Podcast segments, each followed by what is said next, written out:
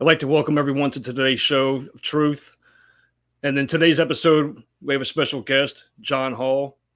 Jon's going to share with us today his personal life. He's going to open up about some different issues that, you know, had affected him prior to going into law enforcement and then how it affected him during the course of serving in law enforcement and the different ways that he was able to overcome the struggles and adversities that he had faced. And no one is immune to traumas, you know, weighing heavy on us. You know, a lot of individuals they use the phrase or the terminology of PTSD, which is a disorder. Okay. And Michael Segru and, you know, so many others, you know, they've came up with it to be PTSI, to where it's an injury, to where, you know, with proper treatment, with, you know, outreach, with following different resources, we are able to overcome you know the different traumatic events that continuously play in our minds that drag us down.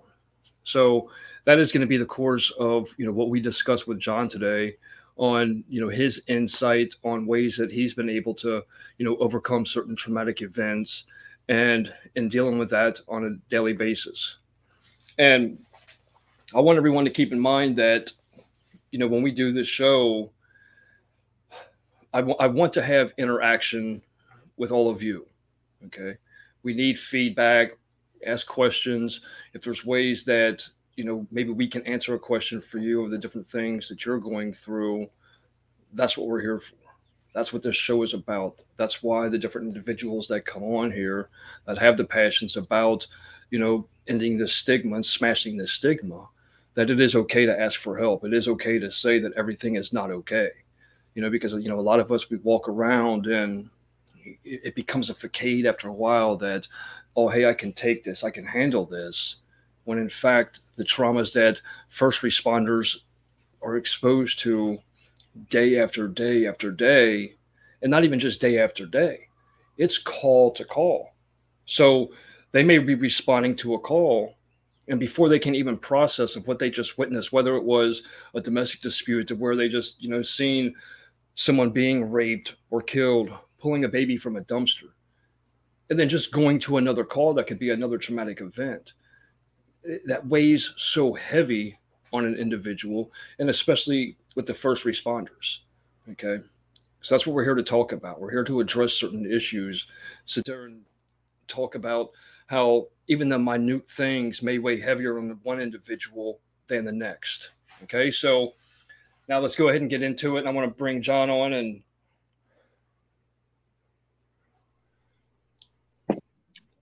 Hey Jon, good evening. Welcome to the show. Thank you for joining. Yes, sir. How you doing? I'm blessed. It's, it's a pleasure having you. And I kind of I kind of gave the little intro and everything else about what you're going to be sharing. You know how the things affect, and that's why you know I'm I'm so grateful that you allot us the time to kind of speak with you because this is a real issue and you know we really do need to smash the stigma. So you know it, it's going to take individuals leaders mentors like yourself to be comfortable to come out and kind of explain certain things that you know you yourself have been through that yes of course it does affect you. You're a human being and the ways that you're able to overcome that and you know progress forward and everything else. Yes sir. Anything i can do to to help I'm good, dude. Oh, and I, I, just want to say before we get started, by the way, is that I love the new cover photo. it's great. In my room at the police department. Yes, sir. And it's the and it's one of them things, though. I mean, because you know, every day, and and again, going into what I was leading into starting this is that you know, if we can't laugh about it or you know, find some kind of good humor you know, there's just so much shit within that shit show that's just going to weigh somebody down, and it's just it's already heavy on what you bear.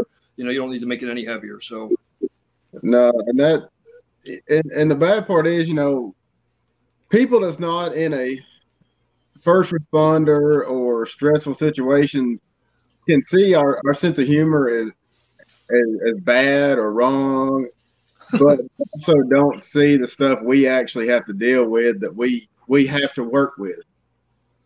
Right. And it, you know, it's not even it's not even just that, Jon. I mean, we may be able to turn our TVs on and see some of the different things that they choose to provide to us. We may watch the movies and kind of experience that. You can watch a movie and kind of get some kind of feeling inside about, you know, how that affects you, but no in the civilian sector there are next to none that can really understand the complexity of what you, every law enforcement officer, every first responder is exposed to every day. You know, it's always easy from the sidelines to say, "Oh, hey, Jon shouldn't be joking about things like that," but it's like, have you been exposed to what Jon's been exposed to? You know.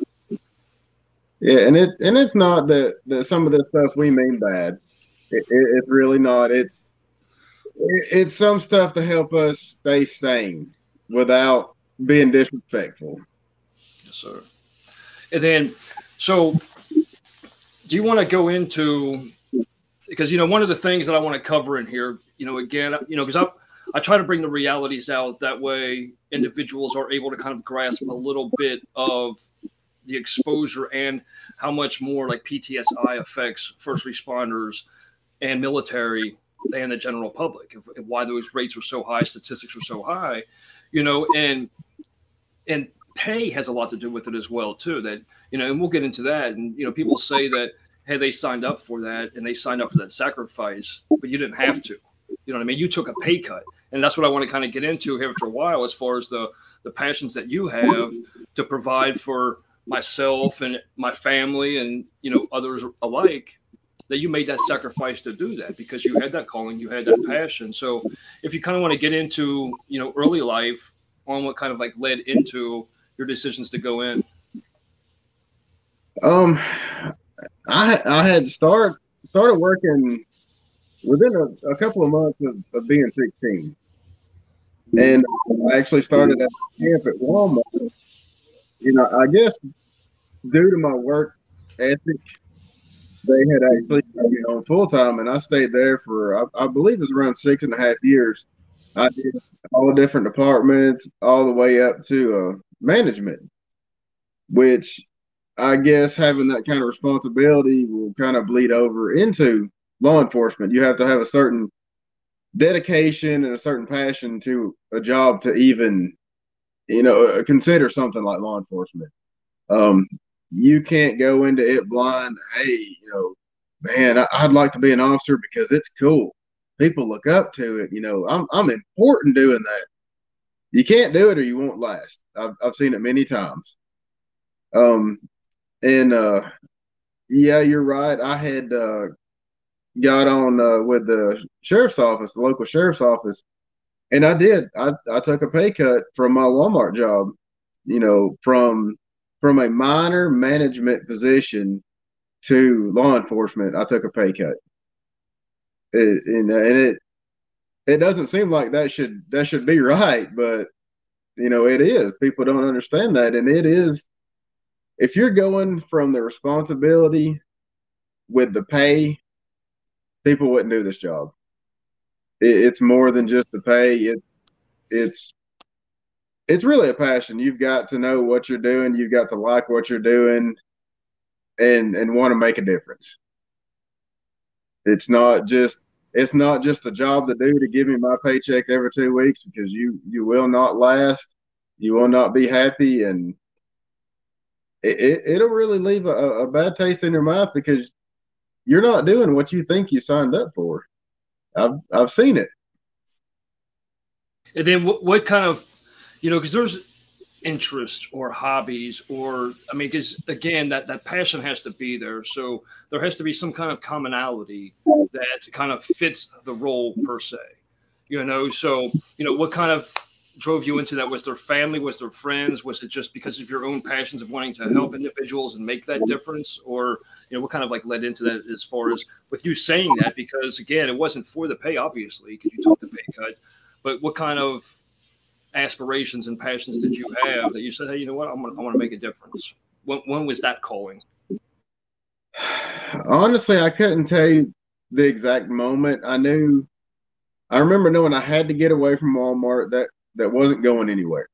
I had I had had a a long run there, but I knew it wasn't going anywhere. My dad was a deputy.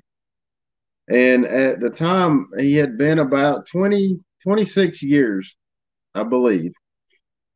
And, and, a little side note that's kind of funny. Uh, I was talking to my dad a while back, and he he told them, you know, 25 years in, you could retire when he was working. It's changed now, but 25 years you could go. I think he was 47 when he finally retired. But he told some of his coworkers that when that, my 25 years is up, you better get out of my way. If you're standing between me and the door, I will run you over to get out of here. Two and a half years later, he's still doing it. He it, it kind of come down to, hey, I've done this for for 25, 26, 27 years. I don't know what I'll do without it.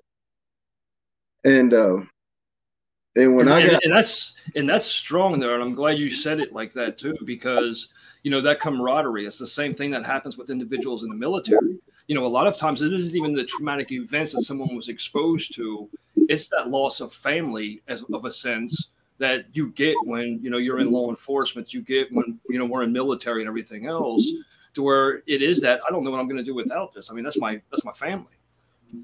Yeah, and it's it's kind of sad, and it, I really don't know how to put it, but you know, your go. I think there's, uh, and I really think there's still the same. There's 20 deputies on the road with the with the sheriff's office, and I believe it's the same same as now, which is, you know, really sad. From you know early 2000s to prior to that, we've still got the same amount of deputies in our county than you know we did then, and we both know that our crime rate and what's going on is a whole lot different now.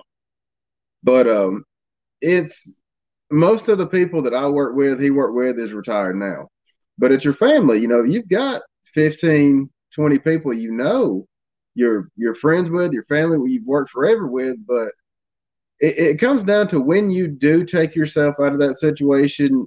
I don't want to say you lose those friends, but you will grow apart. You can say you're not, and you may still, to a certain extent, but you will grow apart. You you've both got different things going on. You're not working together every day, and, and it's really sad.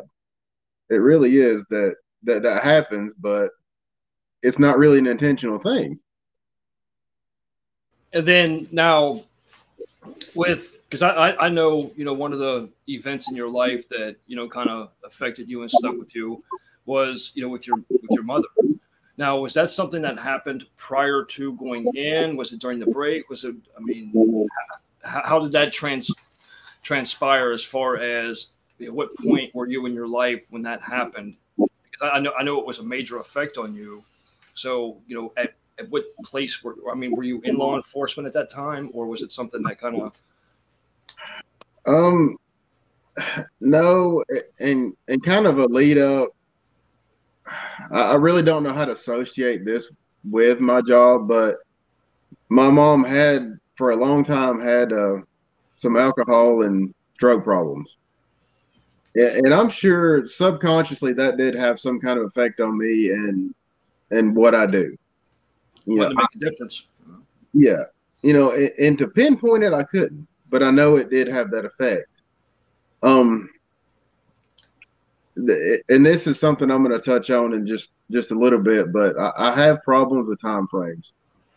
Um, I graduated in 2002 when I was 17, so 2003 ish she passed away because I was 18.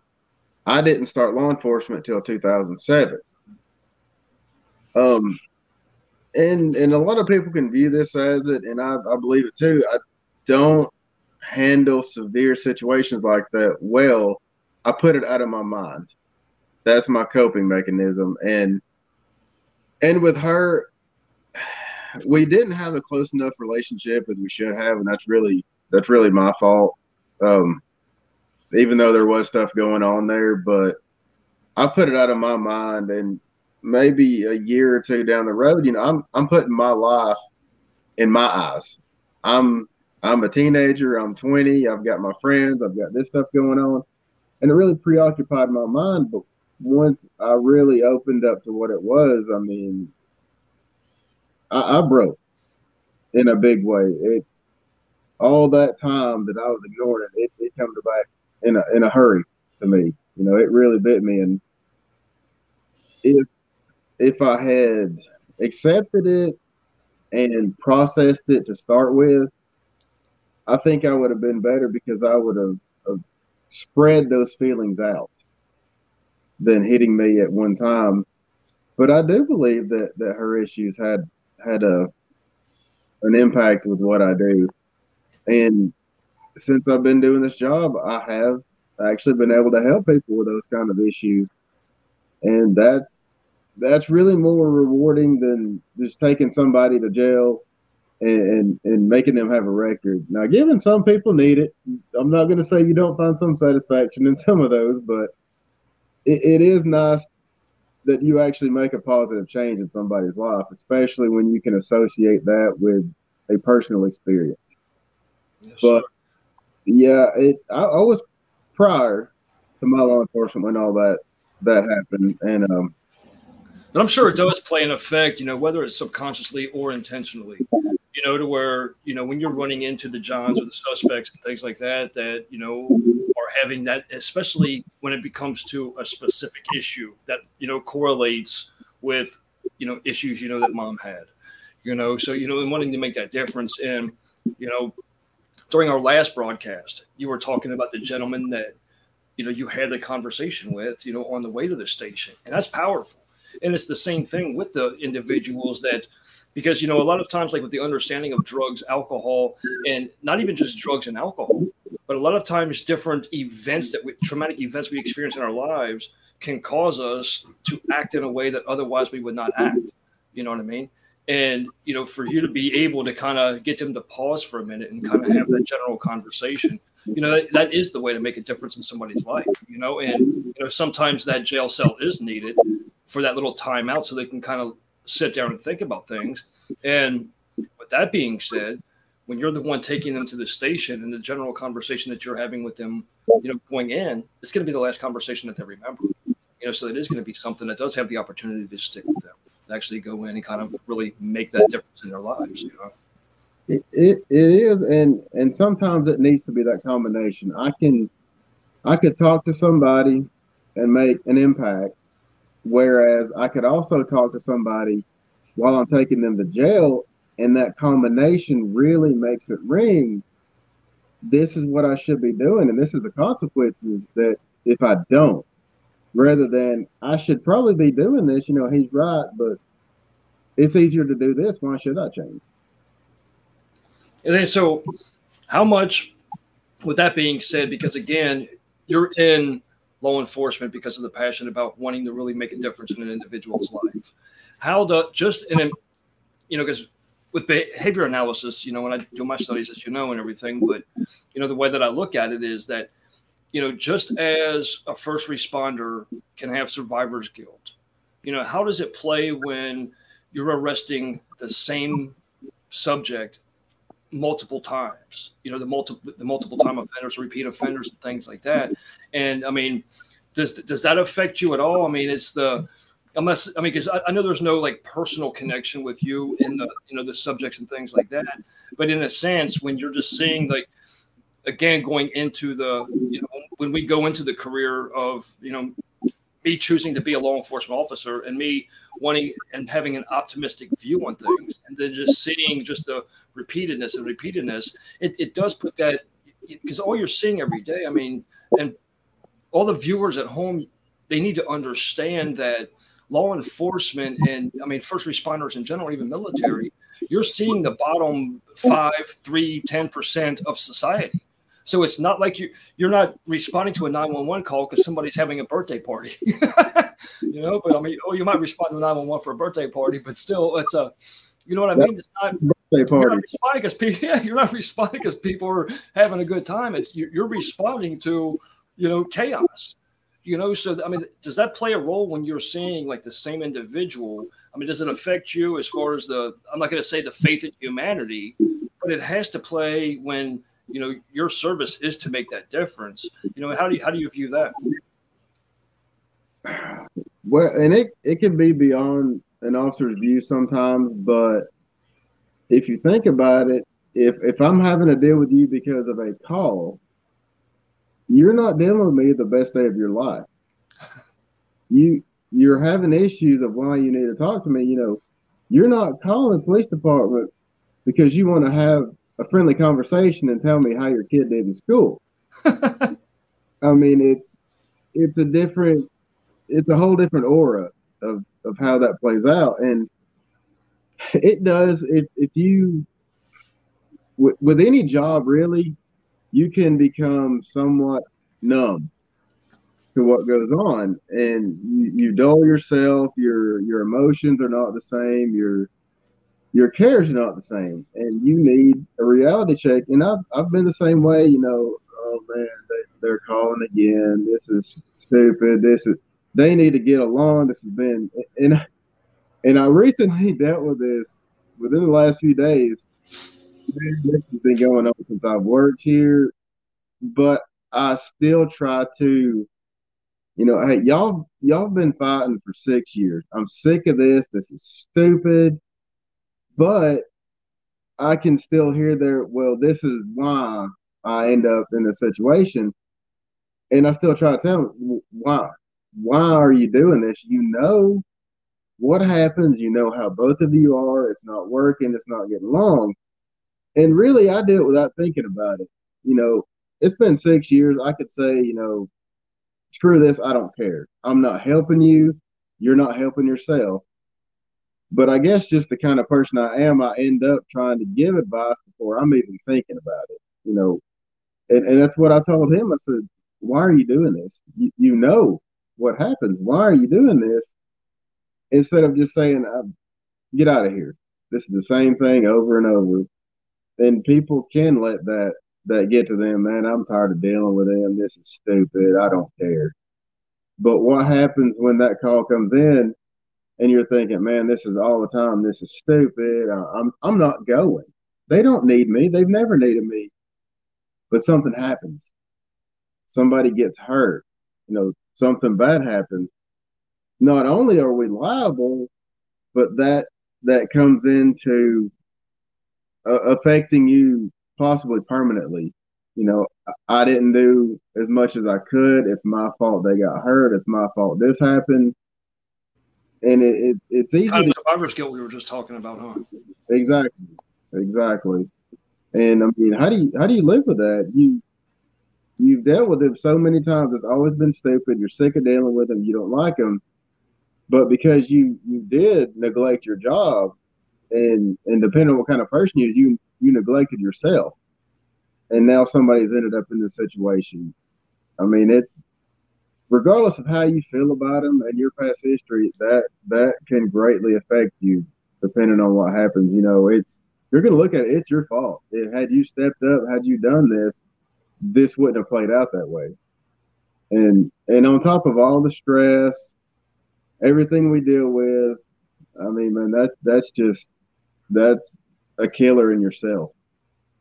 For, and then have, have there been any events, as you just spoke of, that have kind of stuck with you?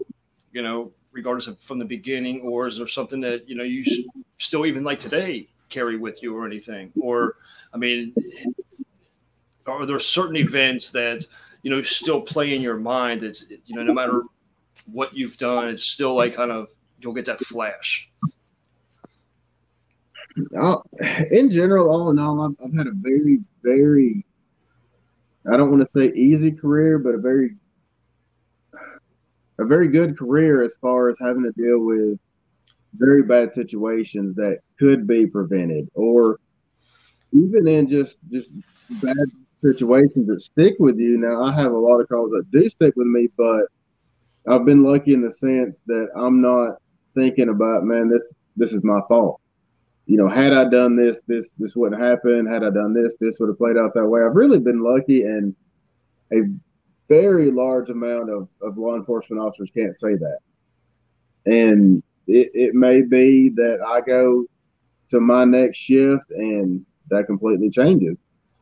But there there are things that stick out to me. But luckily I, I try to handle things as best I can to where it is in my mind. If if I do this, if I don't do this, this could happen. But it, it you know, it still doesn't always play out that way. Yeah, and then I, I know with your department that you know it's it's a smaller department, and so how does that play on your hours and you know many many individuals at home viewing really don't realize how the actual shifts affect family life. You know it's kind of null and void to us. We take for granted that we can call and somebody's going to respond. We really don't understand that that one responding has probably been on a 12 15 hour shift. And you know it, does affect of you know them being able to come come home go home you know spend time with family and things like that. Have there ever been any kind of like you know personal issues misunderstandings about the shifts and you know the time that you're serving to fulfill one passion so that you can provide the other passion for the family?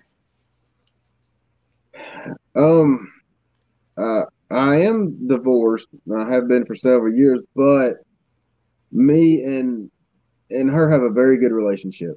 We we don't fight. We co-parent. We we can actually go places with you know, our son and and not have fights, not have issues.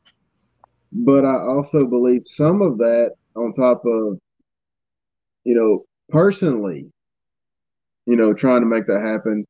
She is an RN, which is, you know, for those that don't know, registered nurse, which is a very stressful job as well. So there was kind of the understanding that I know what kind of stress you go to in your job. I don't know the exact call, but I know the things I go through. And I'm sure you go through similar things. So there was a very good understanding of the shifts and the work and the stress. And it it was actually I live about 45 minutes away from my work. So as a normal person, I, I have a, a room at the police department I can stay at It's not a jail cell. It's not a metal cot, so it's it's not as bad as it sounds. But um, do I not stay there? I have a 45 minute drive home. So you're looking at a 12 hour shift, an hour and a half round trip. I'm looking at, you know, a minimum of, of 13 and a half hours. And that's a minimum. And that usually doesn't happen. But it can affect you really bad. And and she as well, she actually had about a 90 minute one way trip to work. So we really had a good understanding of, of how things were and how it can affect you, whereas a lot of people don't. You know, their their significant other, um, you know, works retail or works, uh, you know, an office job or works, you know, wherever that is a completely different career, completely different job, and they don't understand why. Why are you stressed out? Why are you coming home mad? Why are you coming home sad? You know, why are you so tired or any of that? They don't understand, and that really will cause problems because you cannot relay your feelings to them. They just they can't comprehend it. They listen to what you're saying, but they can't comprehend on, on, on, top on, on, top of that as well too and kind of going into the whole passion aspect of everything so what you already have on top of that, the pay scale, which is ridiculous for every first responder across the board. I mean, people really need to kind of like look at the national average on what any first responder gets paid. It's ridiculous, you know. But so you have the pay cut.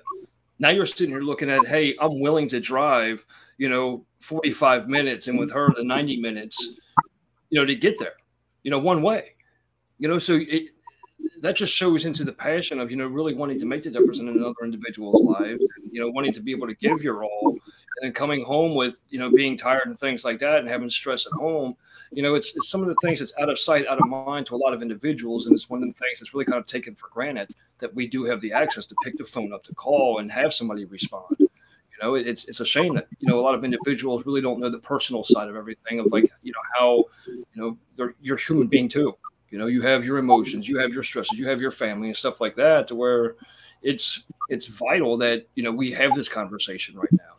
Kind of expose the realities to individuals so that they can you know wake up and understand that you know you're going through things just as we are. You know, and on top of that, you got to stay on top of your game to deal with every call, deal with the you know the bottom of the I don't want to you know put anybody down, but the bottom of the barrel. I mean, it's the the worst days rather. You know what I mean? So it's I mean, it's I, I can't even.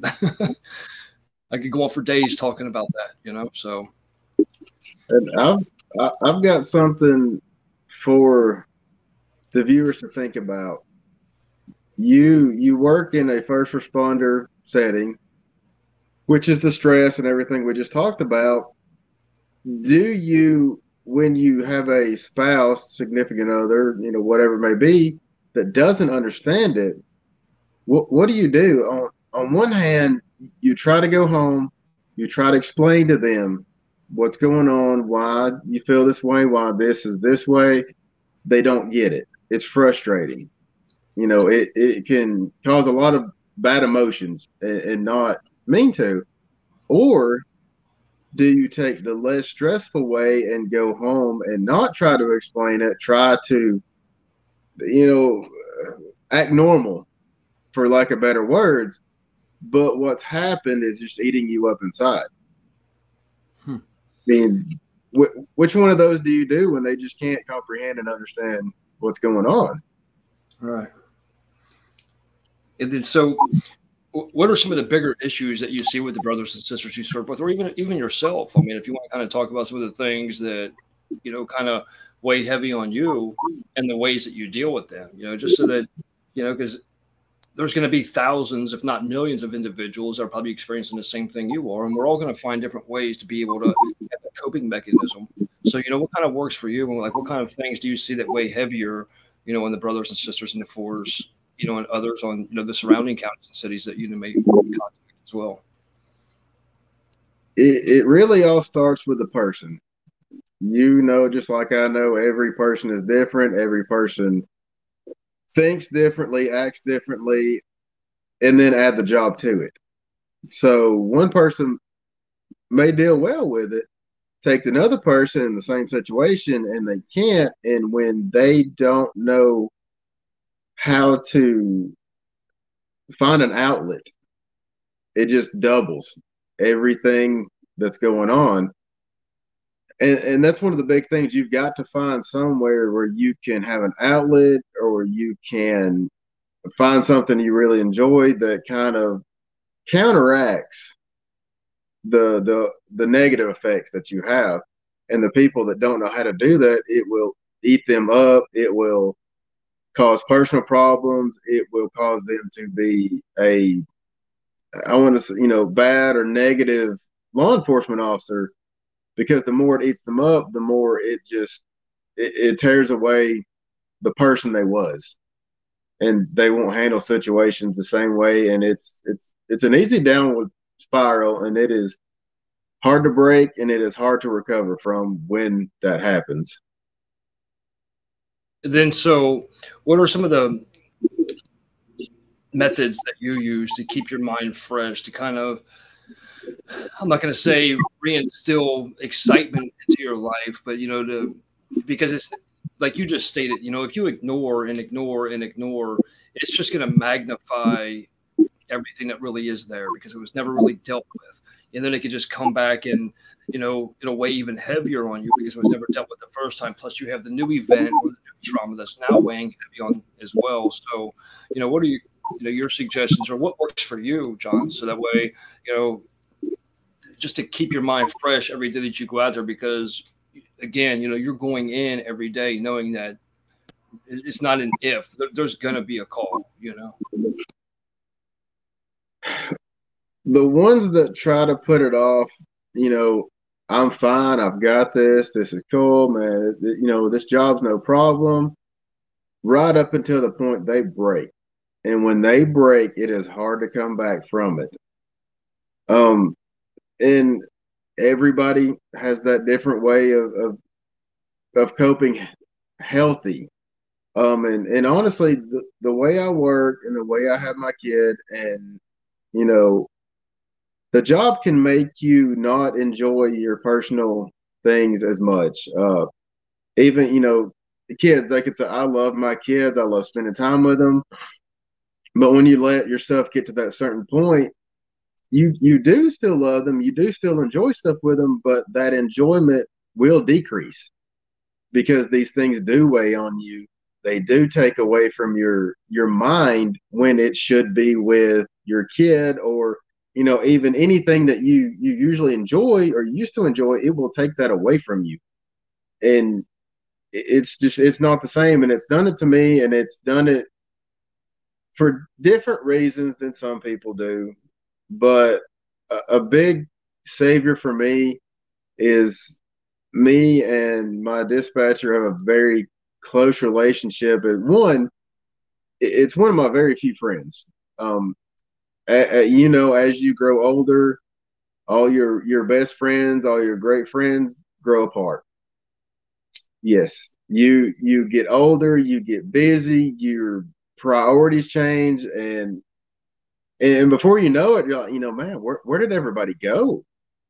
You you just feel like you don't have anywhere to turn to, and I've been lucky in that that that we are very good friends, and you know, being in the same line of work, we understand each other. We know kind of what's going on and how it affects you and, and, possible ways to to help you through it. And that's one of my things that's really helped me out more so than than things i can do when i'm off duty is, is that understanding that we we can help each other through. And you know when all your when all your best friends and people you grew up with are not there anymore that that really means a lot.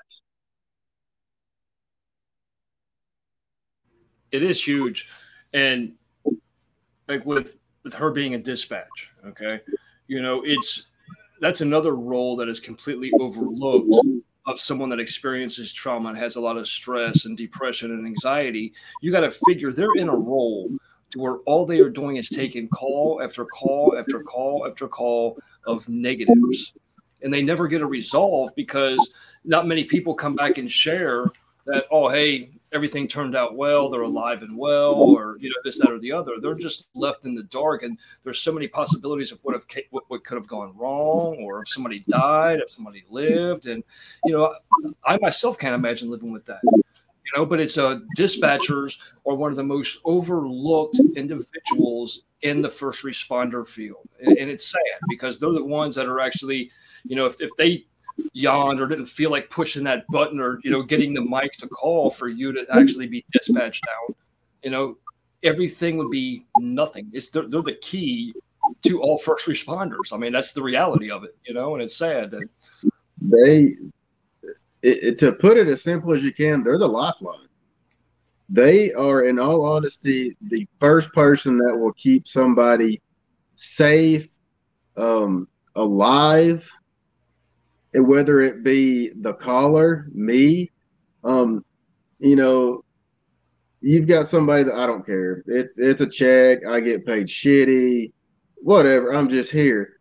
Well, you take that call. Well, you've got a fight. It's a domestic. Go to it. And, and we all know some of those will do that. They will take the basic that they can, send you to it. But what they're not getting is it's an entire family fighting they have a violent history. They have, you know, weapons involved. You know, one of them has been stabbed, but they don't care, so they don't ask that information. And I mean, that makes a world of difference. Um, medical calls. You've got somebody with chest pains. Okay, well, what you're not asking is, you know, they've had three heart attacks before. That makes a big difference in in chest pains and can be, you know, how fast do I need to get there? What equipment do I need to get there? They can make it sound like it's nothing when it's it's really a life or death situation, and they're they're not they're not respected, they're not appreciated.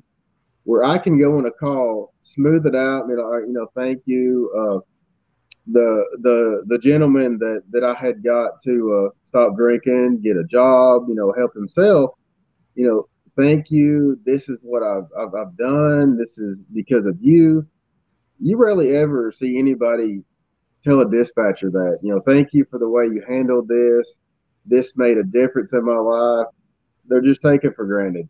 They really are. And officers don't make uh, enough. And it is ridiculous to even think what, what dispatchers will get paid for. And they're one of the most important. They, they really are a first responder even though they do not physically respond to that call, they are responding to what's going on. And on top of that, I mean, if the viewers can just you know, pretend for a minute and think about a call coming in. I don't care what it is, of, of how cognizant a dispatcher has to be. They have to know the environment. They have to know, you know, how frantic one individual is. Is the other people in the home is like you just said, you know, are they do they have past medical uh, issues and things like that? And then still, while maintaining and trying to keep them calm, the same time trying to dispatch the proper parties out to, you know, that home. You know, is it just you know law enforcement going out there? Do we need law enforcement, paramedic, fire? You know, I mean, it's just there's so many things toggling on just one call that it's the I mean, it, it, takes a special individual to even sit in a dispatcher's chair and put on that that headset. You know, it's it's insane. I mean, people can't fathom, you know, how much information has to be processed on every call that they take. And again, every call that they take is a it's a disturbance. I mean, it's the they're not. Hey, I just wanted to call and wish you happy birthday, Jon. yeah, exactly. And, and and people that don't understand the job or not familiar with it, they're looking at they took a call, a call, one call. That that's not bad. What they don't understand is they are having to get information. Why is this going on? What weapons are involved? Why are you fighting? How many people? I've got to dispatch my officer at the same time I'm trying to to calm this frantic person and get information, and I have to contact you know responders or fire department, which is a whole separate thing.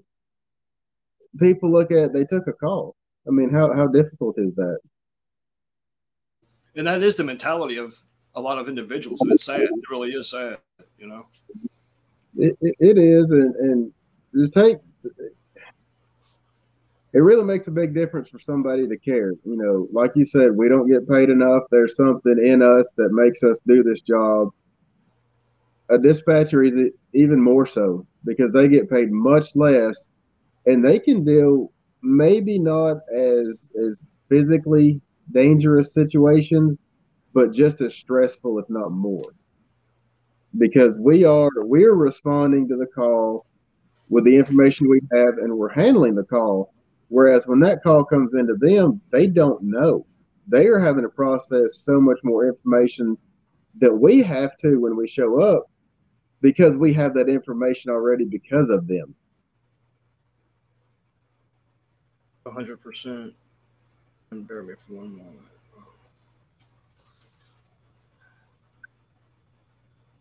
First responder national median is $27,000 a year. That's insane. That, and that's an average. That's an, that's an average. So that, that's, you know, you're taking some of the different more luxurious and higher economies and some of the bigger cities everything else too. So not every, I mean, there's some law enforcement agencies that are paying their officers 12 50 $13 an hour. And that's, that's a slap in the face for, you know, what's being done. So. Well, oh, it, it is. And, and if, if people didn't have that certain thing in them that made them want to do this job, you wouldn't have anybody do it. I'm not doing it because I'm making a killing because I'm not.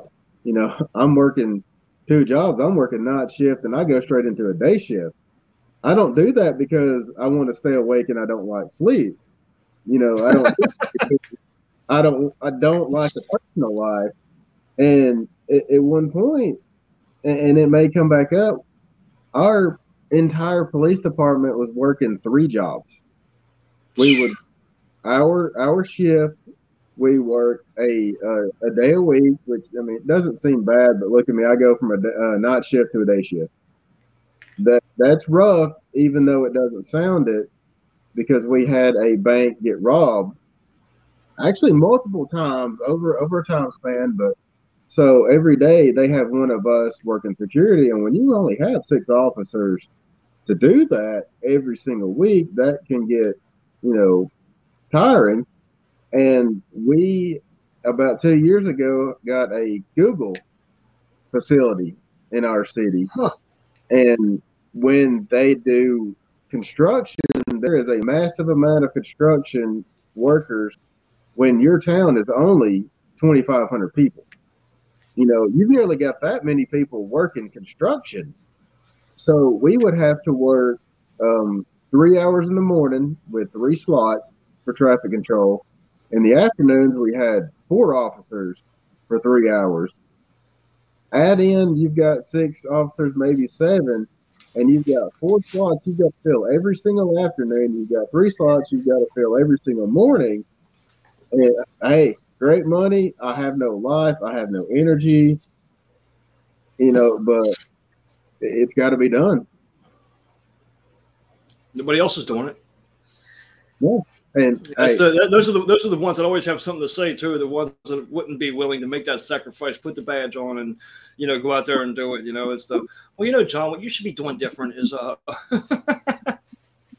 and I, I will I will say this: when we work um, the construction, and they still have uh, I want to say give or take maybe five years worth of construction left, but the last two years they haven't done it because of COVID or or other jobs they have, which you know it, it's a break, but it's also a lot of money we're not making. But in the mornings, we we don't have to get out and work traffic. We sit in our vehicles with lights going to slow people down, to you know let them know, hey, look, this is high construction area.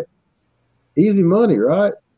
I work twelve hours I go straight, given my, my shift didn't work out very well, but I work 12 hours. Now I'm going into another three hour shift. Now I have 45 minute drive just to get home, then another 45 minute drive to go back to my 12 hour shift with another three hours on top of it. It, it, it starts sounding a little less luxurious than you think. 100%. And so with with that being said, I mean, because that's important in the whole mental health aspect of what you and I are discussing right now, because it's the, you know, when does Jon give Jon time? And it's hard to for some people to understand, but the more physically exhausted you are, the harder it is to unwind and process the bad things that you've had to deal with because your There's mind's a lot of times even going. I mean, even though you may be exhausted and tired because of how you just been running and running and running, it's hard to sleep. So that's what I'm just trying to, you know, how do you do it? It's. It, I wish I had an answer for you because I'm still. um, no, and and it I think it plays into the to the mental health issues, which which I want to go in in just a little bit, but the last since uh, Tuesday at about we'll say eleven o'clock in the afternoon until now, I've had about four hours of sleep, and not necessarily because I've been so busy. It's just the fact that I go to sleep and I wake up and I can't go back. You know, for it's just a, a physical thing. I can't. You know, my body won't let me, or I wake up thinking about something, and people don't understand that plays into it. You know, hey, he's only had a few hours of sleep. That you know, he's still good to go. He slept. I don't understand how that would change his mentality or how he can handle things. You know, it it makes the the cause worse. It makes your attitude worse, and it it really it can make you care less from a situation you would normally have a passion for, you normally care for man, I just want to handle this call and get off of it. I, I, really don't care how I have to to finish it up. I just want to. And I mean, how do you, how do you really relay that to people that that can affect you that way? Because not- I appreciate your honesty in this because that is a big, big, big issue. And you know, again, going back to the the smashing the stigma aspect of it. You know, a lot of people. I mean, know, especially in law enforcement, we have to carry a persona that, hey, this doesn't affect me. Hey, I'm good. I'm good. I'm good. But there has to be, be that breaking point of self admission that, hey, this is really getting to me. You know, whether it's the things you've seen, whether it is the physicality and the just the exhaustion that comes with the, the role. You know, I mean, it's just, and my kudos to you for, and and this is what it takes as leaders like yourself to be able to say, hey, you know, there are those days where shit bothers me, and I do get tired. And like you just said, you know, four hours sleep in just a few days is just, it's insane. It's, I mean, It, and then you're even still giving us time to be able to share these certain things with it about how it bothers, or you could be resting right now and just completely disregard.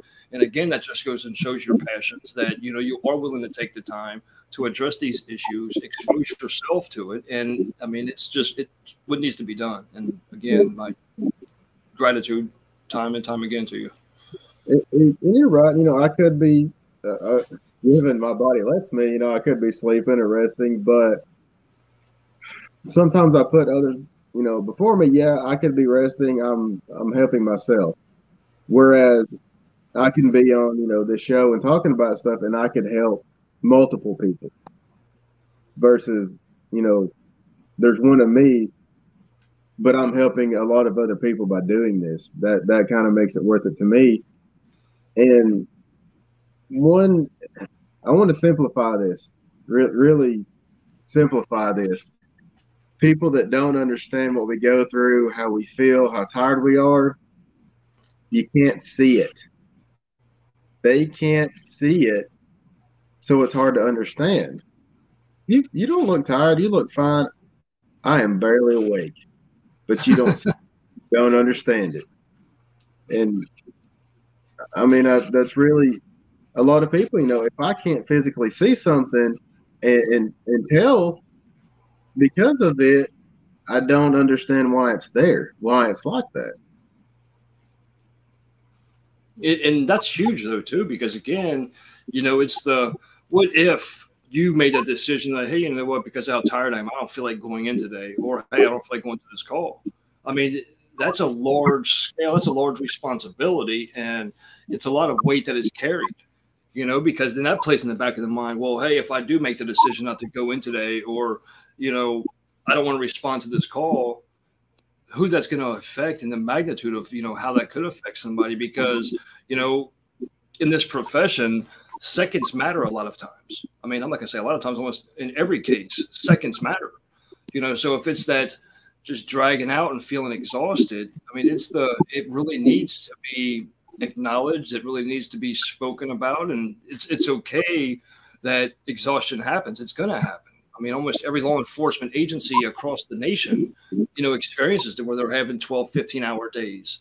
That, like, you know, individuals like yourself that are driving 45 hours, you know, to get there. Or, I mean, yeah, granted, you do, you are blessed with a, a room that you could go lay down in, but it's still, you know, playing that whole mental pressure on there. And it's just that it's, it's amazing that, you know, you're able to do what you do and it's even more amazing that you're able to sit here and talk to us about this because these are the little things that's, well, I'm not going to say little things, but, you know, it seems little, but play on such a more larger scale to where in a career to where seconds matter, you know, being that exhausted and not addressing that or acknowledging that or, you know, taking time for yourself, it, it becomes a bigger issue. And, and the scary thing about it is I know and I have worked with officers that have done just what you said. It's called stupid. I'm not going to it. That stupid call can turn out bad, and you refuse to go to it. Um, I don't feel like going to this medical call. I'm taking my time. Given you don't want to risk your health for every single call that you get, that you don't have to get there as soon as you can, but you know, man, this is stupid. I'm not a medic. I'm to stop and get me a cup of coffee. I'm to use the bathroom. Well, guess what? While you're dicking off, taking your time, that person has just took their last breath, and you're not there to help them. It, it's something so small, you know. Hey, I'm taking my time, where it really can be life and death. You know, they they took their last breath, and I'm over here driving 30 mile an hour because I don't give a shit about a medical call. That's, it, that, that's that's reality, you know. And it's like so many people we because they don't see it there in front of them. It's something that's out of sight of their mind, and it's the same like buffoons that you'll see sirens coming behind you, and you know whatever they're doing is more important, where they can't pull over or you know let emergency vehicle pass them you know, it's it's little things like that that just runs through a buffoon's mind that they think that hey, what I'm doing is so much more important than you know going and actually making this happen. So it's it's it's an inconvenience to me. I don't care about anybody else. It, it, it is a mind frame that a lot of people have, and it's they think it's mundane because it's not them needing help. It's right. not needing needing something. It's somebody else, and I'm more important than they are. And it could be their family member; they just don't know it. exactly, and once it affects them personally, then it's a whole different world. But when it's the exact same situation to somebody they don't know, it, it's no big deal. And that's that's I hate to say it, but that's majority of the people now. If it doesn't affect them, if it's not a family member, then they don't think it's a big deal. They don't care. But, and, but you know, why, why all of a sudden this is a family member? Why all of a sudden now does it matter? It's the right. exact same situation with somebody else, but it you can know, affect you. And that, and that also plays into the aspect of what we were talking about earlier when it comes to like the you know our dispatchers to where like letting us know about you know other individuals in the area and things like that and you're going to a mm-hmm. call you're tired you're frustrated you're exhausted and now you have individuals that aren't even part of the call you know standing around. So now you have to be cognizant of you know the, your surroundings and everything else too. You're exhausted and it's there's so much that is entailed within you know every call. And then being exhausted and not really addressing being exhausted or having you know things thinking about back home instead of thinking about the call that you're on right now it affects it on such a large scale that you know in the civilian sector when they're standing there or you know doing things that are you know ultimately putting your life at risk or you know the other's lives who you're trying to save at risk you know it, it's kind of the out of sight out of mind where hey it don't apply to me they're not responding to me but it's still they're ultimately affecting that call you know? So i mean have you had any instances to where the spectators per se you know affected the call that you were responding to or you know any kind of like critical incidents in that aspect? Yeah, you know other than just not getting out of the way i haven't really had you know, outside people affect the call, but you know, you'll you'll have a bad wreck. Just specifically, uh, when my dad had it was a young girl and she was laying there dying. There was nothing they could do for her, but people are standing around watching like it's a ball game. Huh. That was a family member or a friend. Now all of a sudden they're offended because people are watching it. Right. It's the same situation. But um, and, I kind of want to address this. It's it's somewhat off off the subject, but it's not at the same time. You're talking about stress and being worn out physically, mentally. Um, mental health, especially, a lot of officers will deal with things like depression. Um, the being depressed is not depression. Right. You know, it's I, am sad. Clinical because, depression and depression. Yeah, you know, I'm sad because a family member passed away, and it it does affect you. It really does. But and, and given everything I'm saying right now is is an opinion or it's something I've went through, so it's not. You know, people may disagree. People may have different experiences, but this is it's just me. Um, depression is kind of something that can can get better over time. You know, things can get easier. I can work through them. Legitimate depression will not get better on its own. You right. need you need help. You need therapy to talk about what's going on. You need medication to help. You know, a chemical imbalance in your brain is not going to fix itself. You need to figure out what it is to, to help yourself. And you know, people don't don't understand. You know, why why are you sad? Uh, I've been there before. When when I first started dealing with depression, I had my own house was paid off, nice house. I had, I believe, three cars and a motorcycle paid off. I had it made. You know, it, it was great to everybody else, but due to my depression, I didn't view it the same as everybody else. It was nice you know, not not having to worry about bills and struggling. But at the same time, I was miserable. and you cannot relay why people that don't deal with that. You know, it's not just don't be sad, you've got it so good. It's my brain will not allow me to feel these ways. And it, it, it's hard to, to, to tell people, you know, how that is. They they can't understand it. Um, and as far as being worn out, depression and mental disorders will wear you out on its own. Take away all the, the stress of the job, the long hours, the small amount of sleep, that mental health that you can't help yourself, you already deal with, wears you out on top of everything else. It makes everything worse. And it's just, like I said, it, it, it's hard for for people to understand that you know I'm already I'm already wore out. You know, my depression wears me out. I may not do anything physical. I may be getting plenty of sleep. When I first started having issues, undiagnosed issues, I could get a full night's sleep and I work day shift. I could get a full night's sleep. I would I would almost pass out at noon.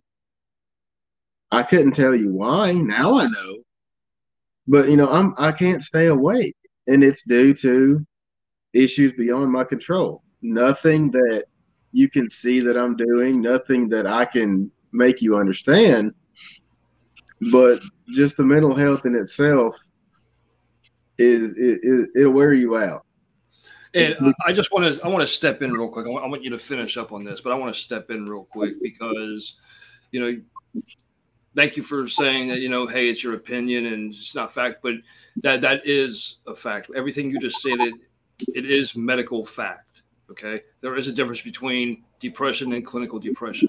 An individual can be depressed. It is going to be a come and go type thing. But depression is something that is always going to be there. To where you could be out there to where something would I'd be euphoric experiencing what you were doing, riding your bike or anything else like that but with clinical depression it's the the normal joys that the normal euphoria that the human being experiences in happy moments it doesn't exist you know? So th- there's a big big big difference and a lot of people do get it misconstrued that oh i just deal with depression. Well no you probably have something going on to where clinical depression is your body does not a, you don't have the the uh, the serotonins actually get released so you can actually experience that euphoria. And it does have to be controlled with medication. It does have to be controlled with therapy. And there's nothing wrong with admitting that.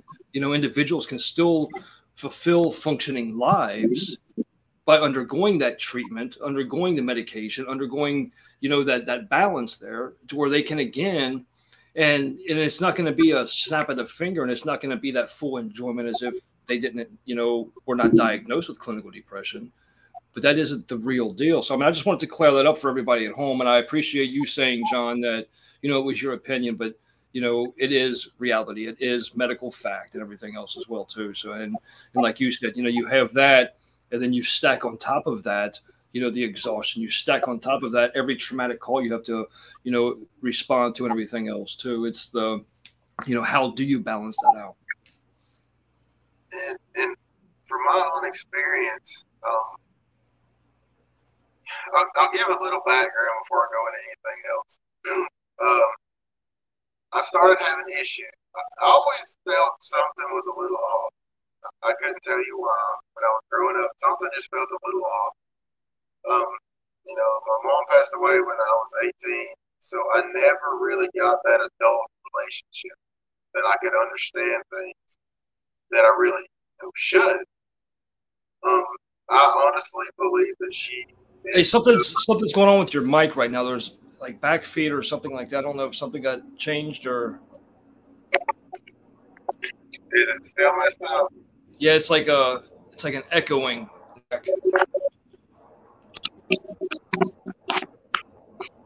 What about now? I mean, I, I, can I can hear you. It's just I don't, I don't know what happened. It's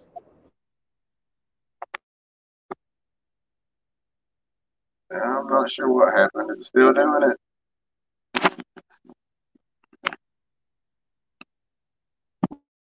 Yes, we, we can hear you. That's the important part. It's just for like the the level went down to where it's not as clear as it was. I just wanted to. Okay. Um, I'll, I'll try to sum it up, but uh. No, no, that's fine. I mean, we can hear you now, so. You know, when I started having issues, I didn't know what it was. I, I couldn't tell you. I knew something was off. Then I started realizing that I was depressed, and I went to a family doctor. All right, well, here's some medication. Take it. It's not working. Give it time. It's not working. Give it time. I'm like, look, it's it's not, and I'm miserable, and you're not able to do what you should. I didn't actually get help until I started going to a an actual psychiatrist, and he understood more what was going on. The first medication he put me on, within a couple of weeks, I could feel it. With and I'm lucky. A lot of people can't can't have that kind of success, and even now, you know, I still go through phases, and if something changes, and I do start getting that depressed feeling, um, I usually go monthly, which is a little farther out now, but that month can feel like forever when you you, you feel like that, and there's nothing you can do. You can't change those feelings. Um, but how how open like with your department, let's just say, like say like the, the, fellow brothers and sisters that you serve with and everything else too, because you know, I feel it's important that, you know, who I serve with knows if things because it's gonna be that person that could be the the lifesaver if I'm really having one of those bad, bad, bad days, because a lot of people really don't understand depression. You know, you, will get the people that are uneducated in how severe depression can be, and oh, hey, just deal with it and get over it. And it's really not that easy because with depression, it's just it's clinical. It's uh, there is no joy in certain things, and then again with everything stacking on top of that. So, I mean, do you share that with? You know the fellow brothers and sisters that you serve with as well too, so that they can kind of talk to them, or is it more on you keep it with a personal side? Like what works? I mean, because you know, for everybody's going to be different as well too. You know, so it's the what works for you as far as the. I know you say that you go monthly and things like that, and sometimes that month just seems so far out. So what do you do for Jon? You know, during that course to keep it, you know, as best as possible. Um, with my current department, I'm extremely lucky. Um, my my chief, my assistant chief, uh, they they're understanding. I can talk to them. You know, hey, what's going on? You know, they they know everything, and and I'll clarify this. You know, I, I am diagnosed with bipolar depression, but I, I have my issues. I have my times. You know, there's times when things are miserable, but it really hasn't affected my job. It really hasn't affected how I can treat people and handle situations. And I think part of that does come down to what kind of person are they to start with. Um, you know, your personality, your attitude, the things that you want will affect how you feel, even though you may not be able to control that, it still has some kind of, you know, effect. Um, so, you know, I don't want people to think that just because I, I have these issues that you know I can't do my job like I should, or you know, people that with depression is a liability. That's not the case. Um, well, the re- the reality of that, Jon, is the fact that because you were so self aware of self, and that's what's important about it is being, and, and that's why this is such a big issue. And I'm I'm so grateful that you came on here to kind of address these things because it does need to more individuals need to be comfortable about going and getting help. You know, so it, it takes a lot for any of us to be able to say, hey, you know what, shit's bothering me. You know what I mean? And so there's so many individuals that shit's bothering them, but they don't talk to anybody. Or it could be, be just simply because they're clinically depressed, depression, have clinical depression. That could be treated. That could actually, you know, get them on a higher uh, scale but you know, it doesn't take away from you being able to do your job. You know, but what the flip side to that is some of the officers that aren't addressing what's bothering them. Some of the officers that probably are clinically de- have, uh, could be diagnosed with clinical depression, they're still going in every day and it probably is affecting the way that they're treating people. It probably is affecting you know them wanting to go to a call. It probably is affecting their personal life you know? So it does come into the fact of i mean we should all be able to look in the mirror and know that you know this is this is okay or it's not okay you know? And i mean it, it, it takes a tremendous human being like yourself to be able to acknowledge that hey you know what i still want to maintain this. I do want to be able to you know have that joy and you know full complexity. So i mean i commend you for that. And you know especially for opening up like this and sharing this with us well if if i don't take care of myself and i don't try to be the best person i can i can't help other people like i should. It is really really what it comes down to. And as far as you know people getting help you, know you know the old saying uh, sticks and stones You've all heard it, man. It, it's words. It's stupid. Don't let it bother you. Try to tell somebody with with some kind of depression or, or mental issues. Tell them the words crazy or psychiatrist. See how that affects. That that has a very bad stigma to a lot of people. You know, yes, if does. I go to psychiatrist, you know, I'm crazy. I've got issues, you know, and I don't. But you really do but you're too you're too proud. You think you're you're you know too much of a badass, whatever. That when those words come up, no, that's not me. I don't need that. And it and and it sometimes it comes down to those words. Hundred percent. But and, uh, you know, and then so how long ago or how how far into your career was it before you finally um, how long did it take you to recognize it about self? Or were you just tired of being depressed or tired of not being able to you know have that sense of joy?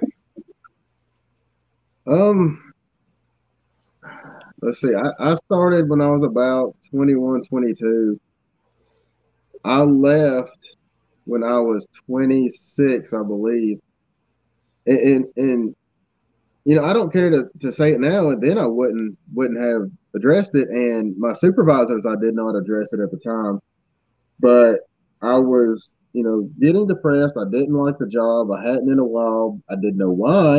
I knew some supervision had to do with it, but and then I ended up basically making stupid decisions in my personal life, and it just all come together. I was like, you know, I can't, I can't handle this anymore. I don't really know what's going on and why, but I'm not talking to anybody about it. I did not actually go to psychiatrist and start, you know, medication I needed until I did get with my ex-wife, and she she really helped me with that. Um, but I didn't know what was going on prior to that, and that's that's kind of a scary thing. You know, I'm not like I used to be, and I don't know why. But um,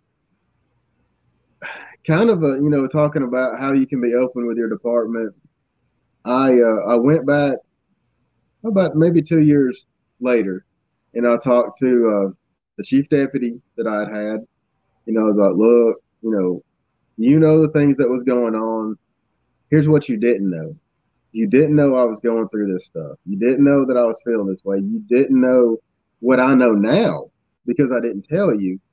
And he really acted uh, you know, kind of concerned, you know, understanding.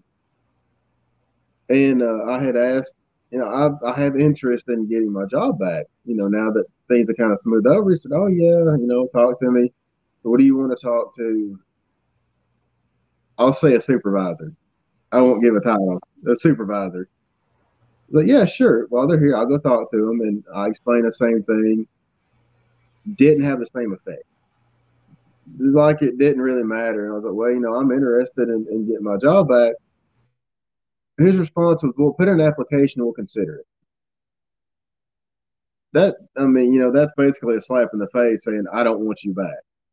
And, and how, how did that? And I'm glad you shared that. I mean, because that's important as well too. So, and again, because of so much weight already being there and that compression being there, you know how did that intensify what you were already experiencing i mean like you just said, I mean, a slap in the face when you're trying to let somebody know and be open about that. I mean, because it takes a lot for an individual to even come forward as you did to say that, hey, this is what's wrong. At least I'm addressing it. You know, so I mean, did that did that kind of intensify the depression that you were already in the midst of trying to get under wraps and control, or you know, how, how did that play in your mind at that time? It didn't really increase anything, but that's something we had somewhat talked about before. That's something that will happen that makes you go, well, why am I telling people what's going on? Why do I want to let them know? You know, when when they don't care, that one person can make you think that everybody doesn't care. And that's why the stigma exists. It really is. You know, and again, that's why I'm so glad that you brought it up, and, and especially that specific topic right there, because it's the what needs to be addressed. Because then it's that that's that second, you know, second guessing ourselves of why I even say this in the first place. You know, and so then the next individual you go to, hey, I probably shouldn't let them know that I have shit wrong. You know, and it's the that's why the stigma exists today, and that's why we need to smash the stigma. That's why we need to actually make more like this, you know, happening, and you coming on, and you know, you addressing it so openly, and I appreciate that so much. It and like I said, I'm I'm very lucky with my supervisors now. They are, you know, very understanding. You know, hey, they know my situations. You know, they know what I go through. They know, you know, you know the depression you know, and if I need them, you know, hey, what, what's going on? Talk to me. It don't matter if they're on duty, off duty. You know, they'll make they'll make uh, time for it. Uh, one specific incident, I was um, sick. I was physically sick. I was stressed out. I was tired. I come into work. Uh, one of my supervisors is, is very blunt, and to most people, he's an asshole he he doesn't realize it because that's just him. He's always been that way. But that's how he can come off, you know. And I was already, I was sick, I was tired, I was mentally exhausted, and I come into a, a note in dispatch in his tone of voice. Um, he didn't mean it like like I took it, but on top of everything else, I, I took it took it bad, and I just I kind of had to come apart. I, I went off in dispatch. I didn't, you know, I didn't attack anybody. I didn't, you know, I wasn't throwing stuff, but I, I was voicing my opinion in an aggressive manner. I was venting. I was venting, put it that way. And, uh, you know, something had got back to my chief about it. You know, I think I had, I had went on and I was like, you know, I'm going to find a new job. I'm sick of this crap. Da da da. Well, he texted me and out of nowhere. He wasn't even working at the time. He was off the military uh, training, and he texted me that next morning and said, "Are you are you looking for a new job?" It's like, no. I said, you know, I was I was mad. I was venting. You know, I'm not looking for new jobs. Like, I like my job, but everything got to me. And um, my assistant chief, who had wrote the letter, I was like, I sent him a message. I was like, look, you know, I was mad. I was just going off about it. You know, whatever. It doesn't look like it seems. And he told me, "Well, get me, get with me when you come back to work." I was like, "Oh, oh, damn, this is bad." I know him. I know how he is. But when I got to work, he's like, "Man, what's going on?" And I told him, you know, I'm thinking, you know, man, it's gonna be bad because I went off because of a note he had, even though it was a combination. And he told me, you know, what's going on? And I told him, I said, well, you know, man, that's it happens to all of us. You know, we get tired of our job. We think about getting another job and and talk to me about everything when I didn't expect that to happen. That means a lot. You know, rather than quit your shit, act right. That makes a whole difference. Just that little bit of, of concern and understanding. But when somebody is, you know, basically that, you know, quit your shit, quit acting like a child, it, it affects you pretty pretty badly and it just that you know that can be that that two lines I just gave you can affect you a whole lot.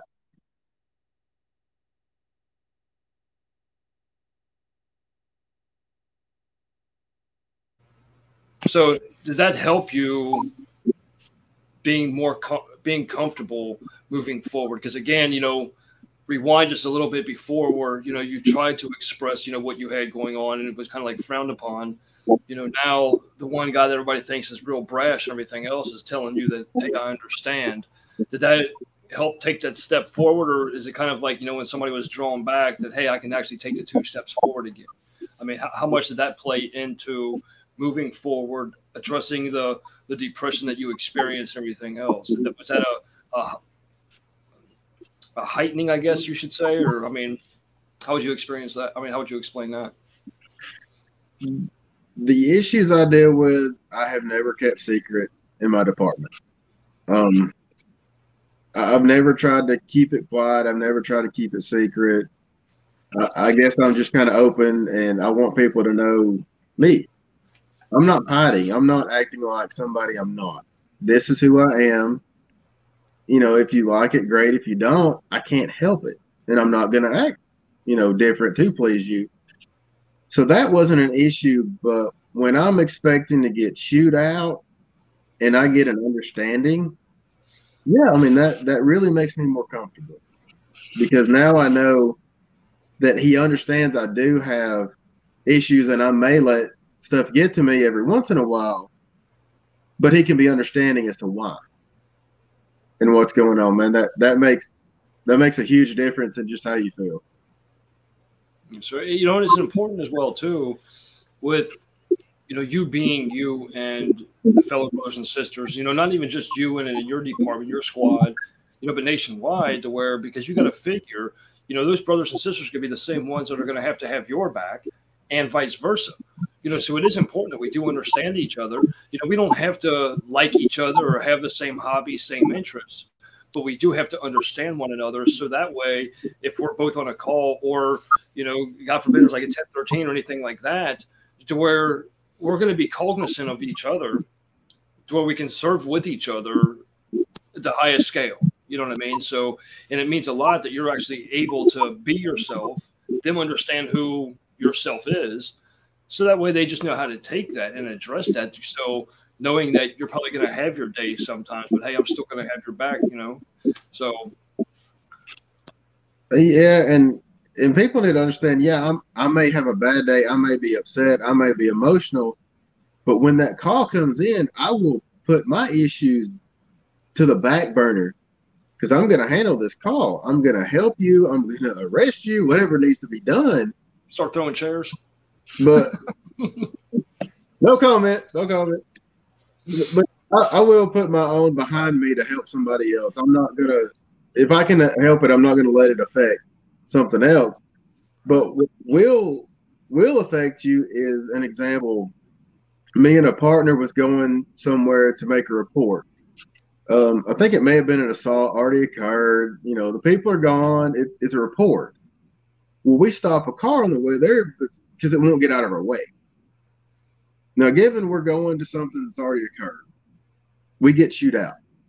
You know, why did you stop that car? You should have been on your way to the car. What if they'd have come back? I, I kind of see that point. You know, the details of it was basically they're not going to be there. But just say that I can see his point of view. But when he is on a way to a break in in progress. It was a uh, storage buildings break in in progress, and he stops a car on the way out there. uh, and that I mean that that makes you feel a certain kind of way. All right.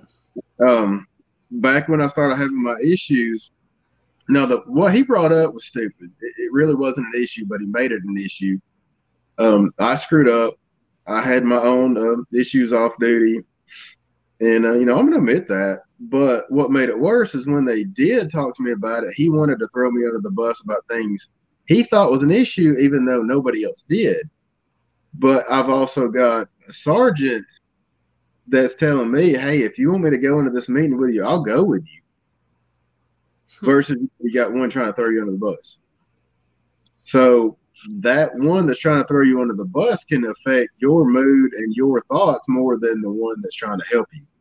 It, you know, and also with that, Jon, is that you know it does take the superiors, it does take our supervisors to lead by example in those issues. You know what I mean? Because it's the them understanding you or talking about it rather than jumping to conclusions. It is going to be that step to where you know the fellow brothers and sisters in the squad, you know, seeing that response of how he treated you or responded to you coming up and admitting certain things, or you know, addressing an issue that should have never been addressed. It is going to affect every brother and sister out there in coming forward, or you know, how they handle the situations. You know, so it, it is huge. You know, it, it is, and and to make it a very simple statement, they don't care, so why should I? I mean that that can sum it up right there. You know, they don't care, so why am I supposed to put forth this effort to where I should care? But you know, some some don't. Some supervisors don't see it that way. Hey, you know, I've, I've worked here for 15, 20 years. I've got the right to not care. I've got the right to sit here and drink my coffee while I send my men on on a call that's two blocks away from me. Because you know, but, but, yeah, but see another thing that uh, with with that comment that you know it used to be to where it was the a superior or a supervisor really could make that comment that oh hey I've been there I've done that but how things are changing today to where you know our superiors and our supervisors are are superior and supervisor because of test taking abilities rather than their time of service. That affects a lot of things as well too. To where when you know you're experiencing things and you're actually going out there and doing it, and you have some desk jockey sitting back there that really never even he went from traffic to because he took a test to your to our superior. It's that scale is way way way off balance you know, and it does play that effect. Whereas, you know, how are you going to sit here and try to tell me how I could have handled this when you know you sit here just pushing pencils and stuff like that all day? So, I mean, I know that you know supervisors in your department, superiors in your department may have been there, done that, but you know, nationwide now, it's, it's a growing trend for some odd reason is that you know we have these desk jockeys that are fulfilling the roles as our superior and our supervisors, and it, that should never really be the case. Yeah, and I had uh, I worked for an asphalt company right before I got back into uh, policing, and um, they had changed companies. And just a good example of that is we had a I don't really not an engineer, but you know, say a designer. You know, he designed the what what needed to be done. He designed it, and he was a high school dropout he did a great job. He, he knew what he was doing. When the company changed hands, now we have engineers, hmm. you know, with degrees doing this, and they really, on paper, work great. In reality, when they're doing this, they don't know what the hell they're doing. Hundred percent. Was one, one of the one of my other friends, uh, you know, Christopher Hoyer, was one of the things we were talking about too. That you know, our superior supervisors always have something to say, or everybody on the sideline, you know, even you know, the civilian sector has something to say. Well, you could have done this differently, you know. And I brought that analogy up that you know, an engineer they can draw a bridge that looks good on paper, but they're not the ones actually out there constructing that bridge or having to run into the the different. Uh, you know roadblocks that's you know stand in the way. Well, it looks good on paper, but it's it's really not real life experience, you know. So yeah, you know, you know, you should have handled this call this way. Okay, well, how did you handle a call like that before? Oh, you haven't. I mean, That's the truth. It really is. And then on top of that, though, where you know, in this field, you're never going to have the same call. It may be similar, but now you know, well, that call you took, both parties weren't intoxicated both parties weren't high. You know, the call you took, they weren't armed. You know, there's there's always so many different factors, big or small, that is going to play that role on why you make a decision. You know, and when you're dealing with split second decisions like that, you know, being able to say, you know, with all of your training and what you've been exposed to prior experience, you know, hey, I made that decision and I did what I did based on situation at hand, based on my training, and it, it was really best for the then and now, you know.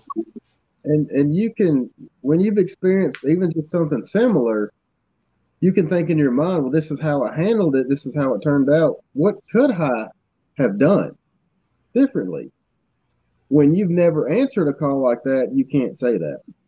Right. And you just and it may not make a difference, but you understand within yourself that hey, this could have went differently. I could have tried to do this.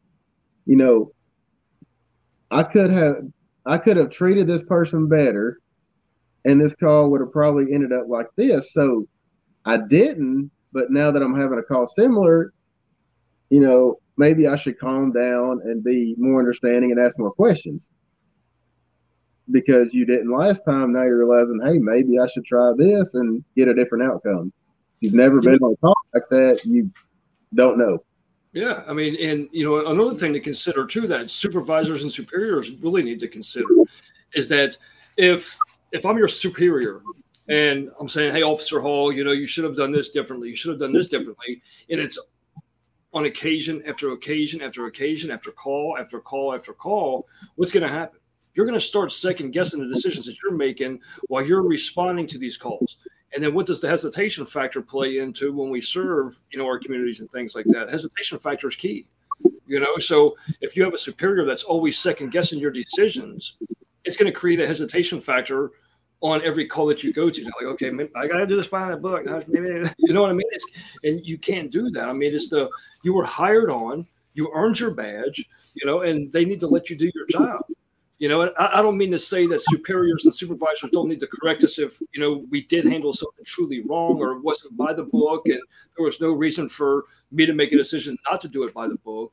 But they do need to understand that, hey, just let me do my job and, you know, kind of correct me on those issues because if you're addressing me on the way that I handled call after call after call, I'm just gonna eh, and like you addressed, you know, multiple times for this broadcast that you know, well, you know, fuck it, why why should I do it? You know, I'm just gonna be sick or anything else, you know. So yeah, you know, and it, it kind of gets to the feeling that I'm not answering my own calls. I'm having to answer my calls and handle them the way they want it done.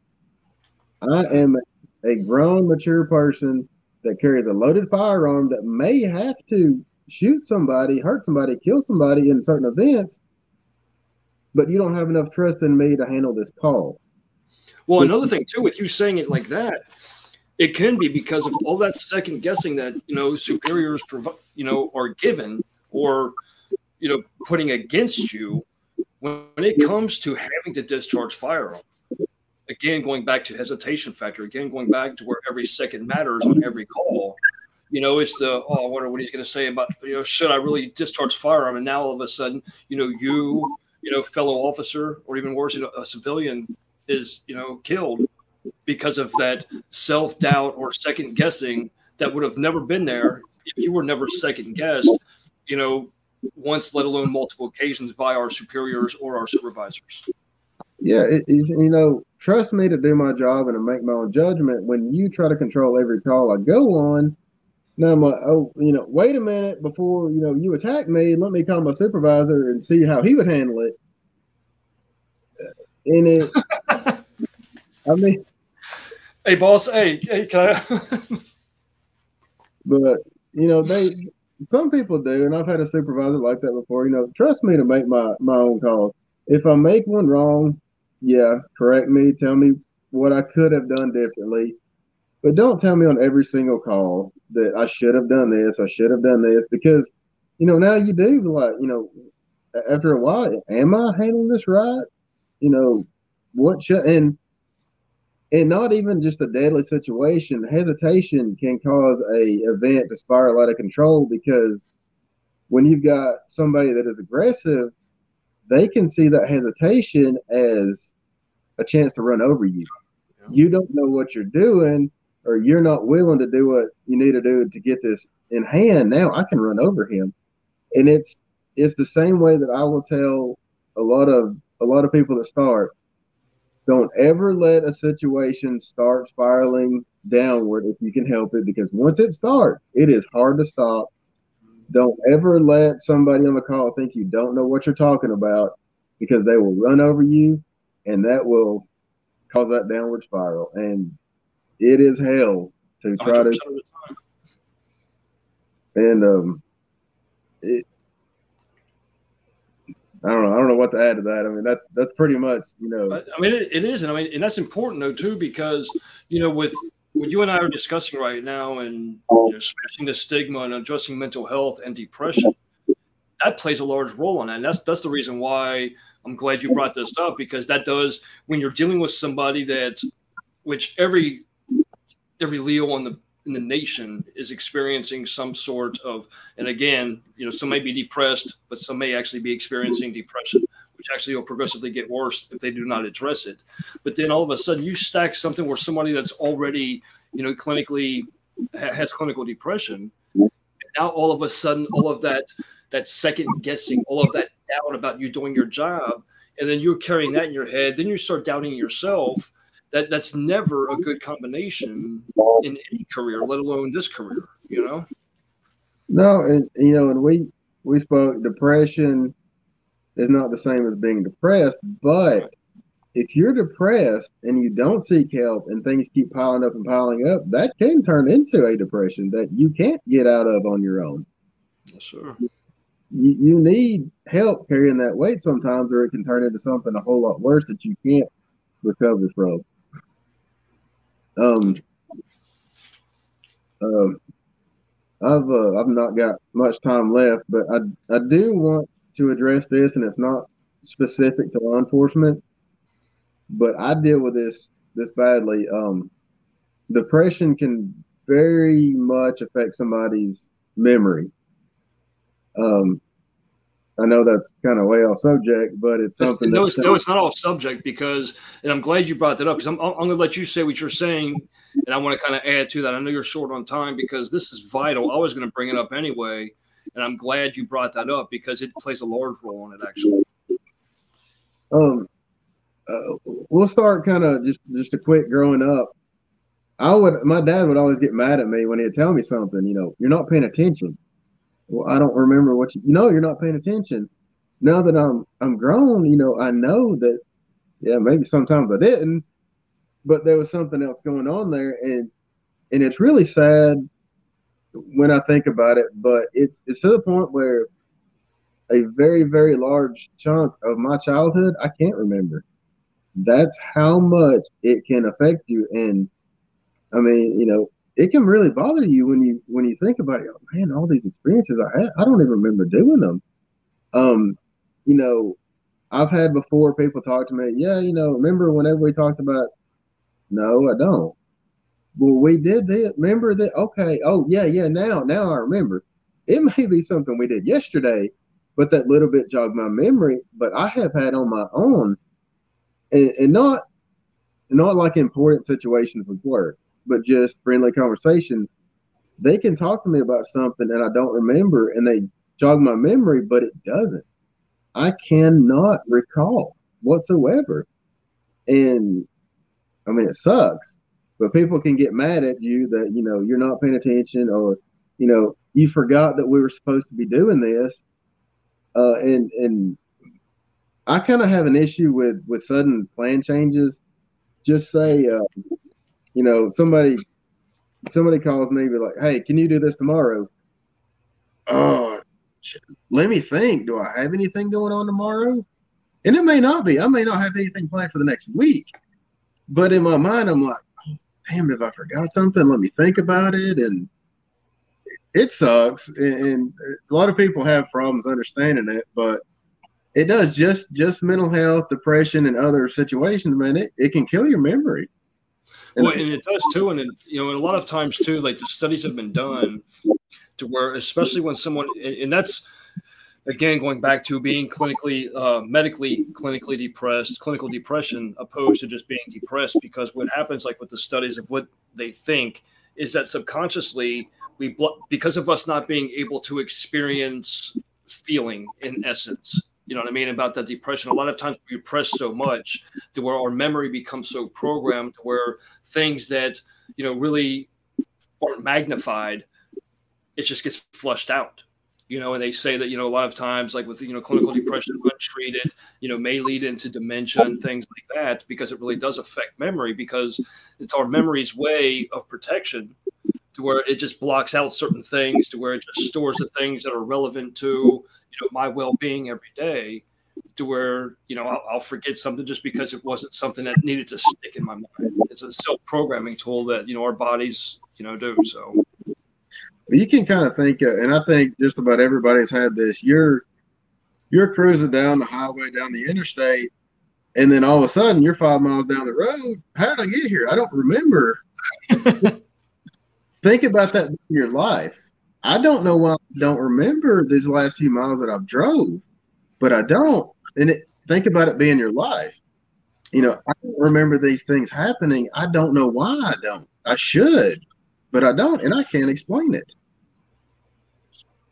That's important. And uh, you know, and the the biggest importance of it is that a you're talking about this right now, addressing it right now, because you know, acknowledging something like that and recognizing that that's the only way that we can address certain things and, and improve on, you know, quality of life for yourself and so many others that are experiencing the same thing but haven't actually spoken up about it or sought the help so that they can you know experience that quality of life that you know they deserve and everything as well too so. And, and one thing i really hope is some people will have these issues and they don't understand it. But hopefully you know me me being open about stuff they'll be like oh you know i have that you know, I didn't I didn't know why I had that. I thought I was just, you know, weird because that happened, but other people have it happen too. Hey, you know, there's actually something to this. It's not just me. It, and make them feel better about trying to figure out what's going on. Because you know, there's it power numbers like that, you know. It, it is very hard to do something on your own. I'm alone. I don't know why this is. I'm just gonna suck it up, and not talk about it. But when you feel like somebody's in there with you, it makes it easier to do things. And that's kind of what, what I hope for, you know, to click, you know, hey, I have this going on and I just thought it was me, but it's not. So maybe I can get help. Maybe I can, you know, study it, look look into what causes this, anything to improve that for them. The understanding of helps us deal with and carry, you know. Yes. Um but that that I wanted wanted to address because a lot of people don't understand it. They don't they don't think that it's a thing. You know, right. you shouldn't be forgetting this stuff. I don't understand why you are. You're just not paying attention. You don't care when it's not that at all. It's something beyond your control. And believe me, I don't I don't enjoy not remembering conversations I had because obviously if I had these conversations, they meant something.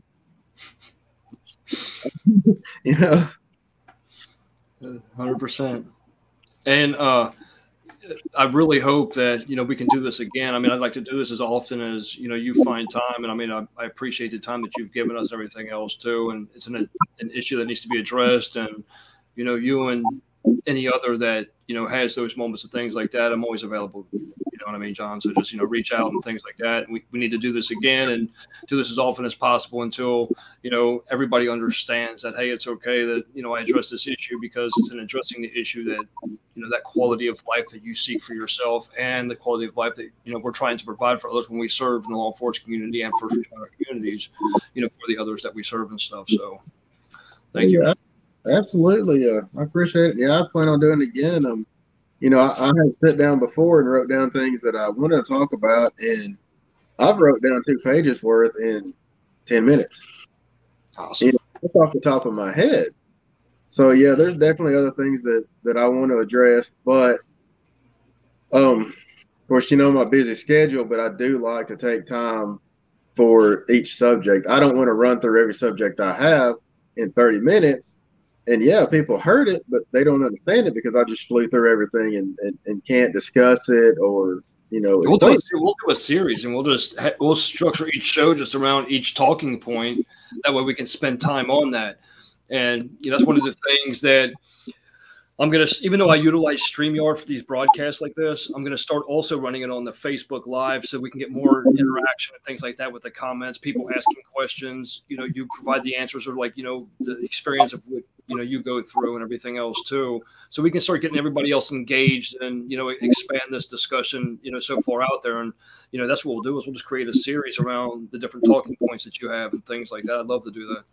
And I, I would actually really enjoy that because questions are good, and it may somebody may ask a question, be like, "Oh, I skipped over that," or you know, maybe I didn't explain that good enough, and it jogs my memory for right. something I I can talk about or explain. And I mean, I'm all for that because you know, my mind only works so much. If somebody else jogs it, then you know, hey, that's that's even better. I can I can help even more, maybe. Yeah, I mean, 100. percent And that, that's my overall goal with this is just that because of me utilizing Streamyard, even though it's running on Facebook, YouTube, Twitter, Twitch, everything else, they have to actually enable uh, access for Streamyard with their profile so that they can actually we can see who's making the comments and things like that as well too. So I might have to start putting like instructions out there so we can actually start getting that engagement because like you just pointed out, you know, these questions and comments from the viewers, it's important, you know. So and I've had um a coworker of mine that was trying to, to watch this and for some reason she couldn't get it to uh, play. So you know, maybe you know different. Well, there's been a, uh, Kayla, Megan, and one one other one that actually is on the bottom right here that were like trying to get into the stream. So I don't know if they were some of the ones that were actually trying to view it or make comments. So I'm gonna that's on the next one. Everything else, I'm gonna start setting it up on the Facebook Live as well too, because like one of the reasons why I wasn't using the Facebook Live is I didn't know that I could utilize my green screen on Facebook Live. I thought like Facebook Live was like here and now, but I, I can actually do it from my desktop with my cameras, with my lights, and with my green screen. So, and that way people will be more interactive, or they don't have to go through two processes to be able to ask you a question. So, because I always yeah. want to make the experience better for everybody involved. So. Oh yeah, yeah, and and Kayla, you know that's that's that's one that's kind of important because that's actually my dispatcher that I have spoke about. You know, and and you know, given we we've talked a lot about these issues, but at the same time, you know, maybe I'm thinking of stuff now that I haven't thought to discuss before, or just the fact that we're already involved in work. It, it's it's nice to be able to you know relay everything. All right. But I think she had had a problem before with it, so that would be great. You know, if we can expand it, you know, you know, even well, people, it helps people understanding of each other. You know, just like we were talking about earlier, to where you know the more we talk about these things, the more understanding we have of each other, and we can know that you know maybe, oh, that's why he may have a bad day one day, or maybe that's why she has a bad day some days. You know, because yeah. it's in addressing these issues that we understand each other, and that's the reason I love doing this, and you know, I'd like to do it as often as possible. Yeah, I'm I'm all for you know anybody that I can help, but you know, too, coworkers even though I may talk to them, you know, getting to talking with this, there could be something come up, but oh, I didn't know that. You know, maybe that's something we, you know, we do need to discuss or open up about. You know, we've talked, but I didn't, I didn't know that was going on, or I didn't know that happened to him, or you know, any of that stuff. So I think that, you know, the the broader we can get this, then the more people that can see it, and maybe more people that can can reach it. Um, I don't know how all this works. So, you know, whatever we can can get to do, I mean, I'm good. Like I said, I'll, I'll, I'll make it happen because I'll still use the Streamyard because, and, and, with that being said, and you talking about like the coworkers, you know, fellow brothers and sisters, and even dispatch, that we can have up to ten people per broadcast. So, you know, you I that we can have eight others on this broadcast, where that way, and then the viewers, I'll I'll start using Facebook Live to where they'll be able to actually have the comments coming in there so we can start, you know, addressing issues that they may be facing and, you know, help us address issues about ourselves when they, you know, ask questions or make comments and things like that as well. So, oh, I would, I would love that because I can explain, you know, almost two hours now. You know, I can explain everything on my my mind, but when people have specific questions, I can help help it more because sure, sure. need to know this a certain way, and I can can kind of explain it to them. Um, but but yeah, I mean, I'm I'm all for it. I've got more that I want to discuss, and like I said, I like being able to spread out the time, so maybe I can, you know, make people understand, you know, more about what's going on. Um, and I do want to add this before I go. My uh, my uh, uh, background picture there behind you. You know, I told you I have it up at work, and I've got a, um, I will stay in sometimes, and I'll sleep there. Eh, the welcome to the shit show is the first thing I see whenever I wake up when I stay in that room. Awesome. That's great. I love that. That is, you know, it is, it is those little reminders to ourselves, though, that, you know, kind of give that sense of joy, especially when we have so much shit going on. I mean, we we have to have some kind of comedy about it in a sense. You know, I mean, life is one great comedy, but you know, it's the it's it's not to ignore the shit going on, but you know, to actually just realize it's an awakening in a sense to where, hey, look, hey, here you are. You know what I mean? So that's awesome. I love that. And then, hey, Jon, thank you so much for your time today. And uh, I'll send you over a schedule, and you know, vice versa. We can kind of just go back and forth on this, and uh, you know, we'll start getting everything else set up. That way, you know, if there's certain talking points that you want to have somebody else, you know, come on there with, you know, bring them along, or that way we can always just send the info, invites, or you know, when I send you a link, if you share that link with anybody, so like at the bottom, so like with Kayla, for example, it says the device is not connected and then with Megan, it was it's just sitting there. So I don't know if it was like the the camera. I think the camera's off. But you know, as long as you give them foreknowledge that hey, we're about to do this show, we can add them to, or they can just be ready to ask questions. You know, whatever, whatever suits everybody else and everything like that. But you know, I'll send you over the schedule. You can you know kind of see what best suits for you and you know your hours as well too. So thank you so much. I'm all for it, and uh, that's one thing about me. You know, we we had a, a setup of a uh, believe it was five thirty today. Um, and I, I, I got what ten minutes early, I believe. And I've just got this thing where if I think I'm gonna be on time to stretch myself, I'm late. I am late. It stresses me out. And that today, you know, I was I was one thing after another trying to get stuff done. I was like, I gotta hurry up, gotta hurry up. You know, when I get here and it's like seven twenty, I'm like, why am I still stressed out that I haven't already been here? Uh, I'll, I'll, start. I'll start telling you that it's a half hour before it actually is. Get you rushing. hey, hey, there you go. There you go. Awesome.